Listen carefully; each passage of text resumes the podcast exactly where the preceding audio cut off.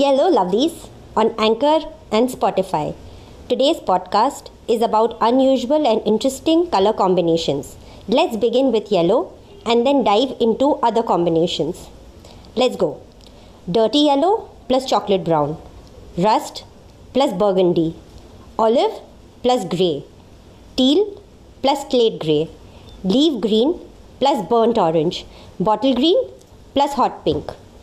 To understand any of these colors better, in case you don't know, do refer to Google or the Pantone shade card, which is easily available online. Hope this was a fun one. Feel free to reach me at S A N I K A K A K I R D E at gmail.com or you will find me on Twitter, LinkedIn, IG by the same name. Love to you, my gorgeous. Signing out. Be back really soon. Stay colorful, stay stylish.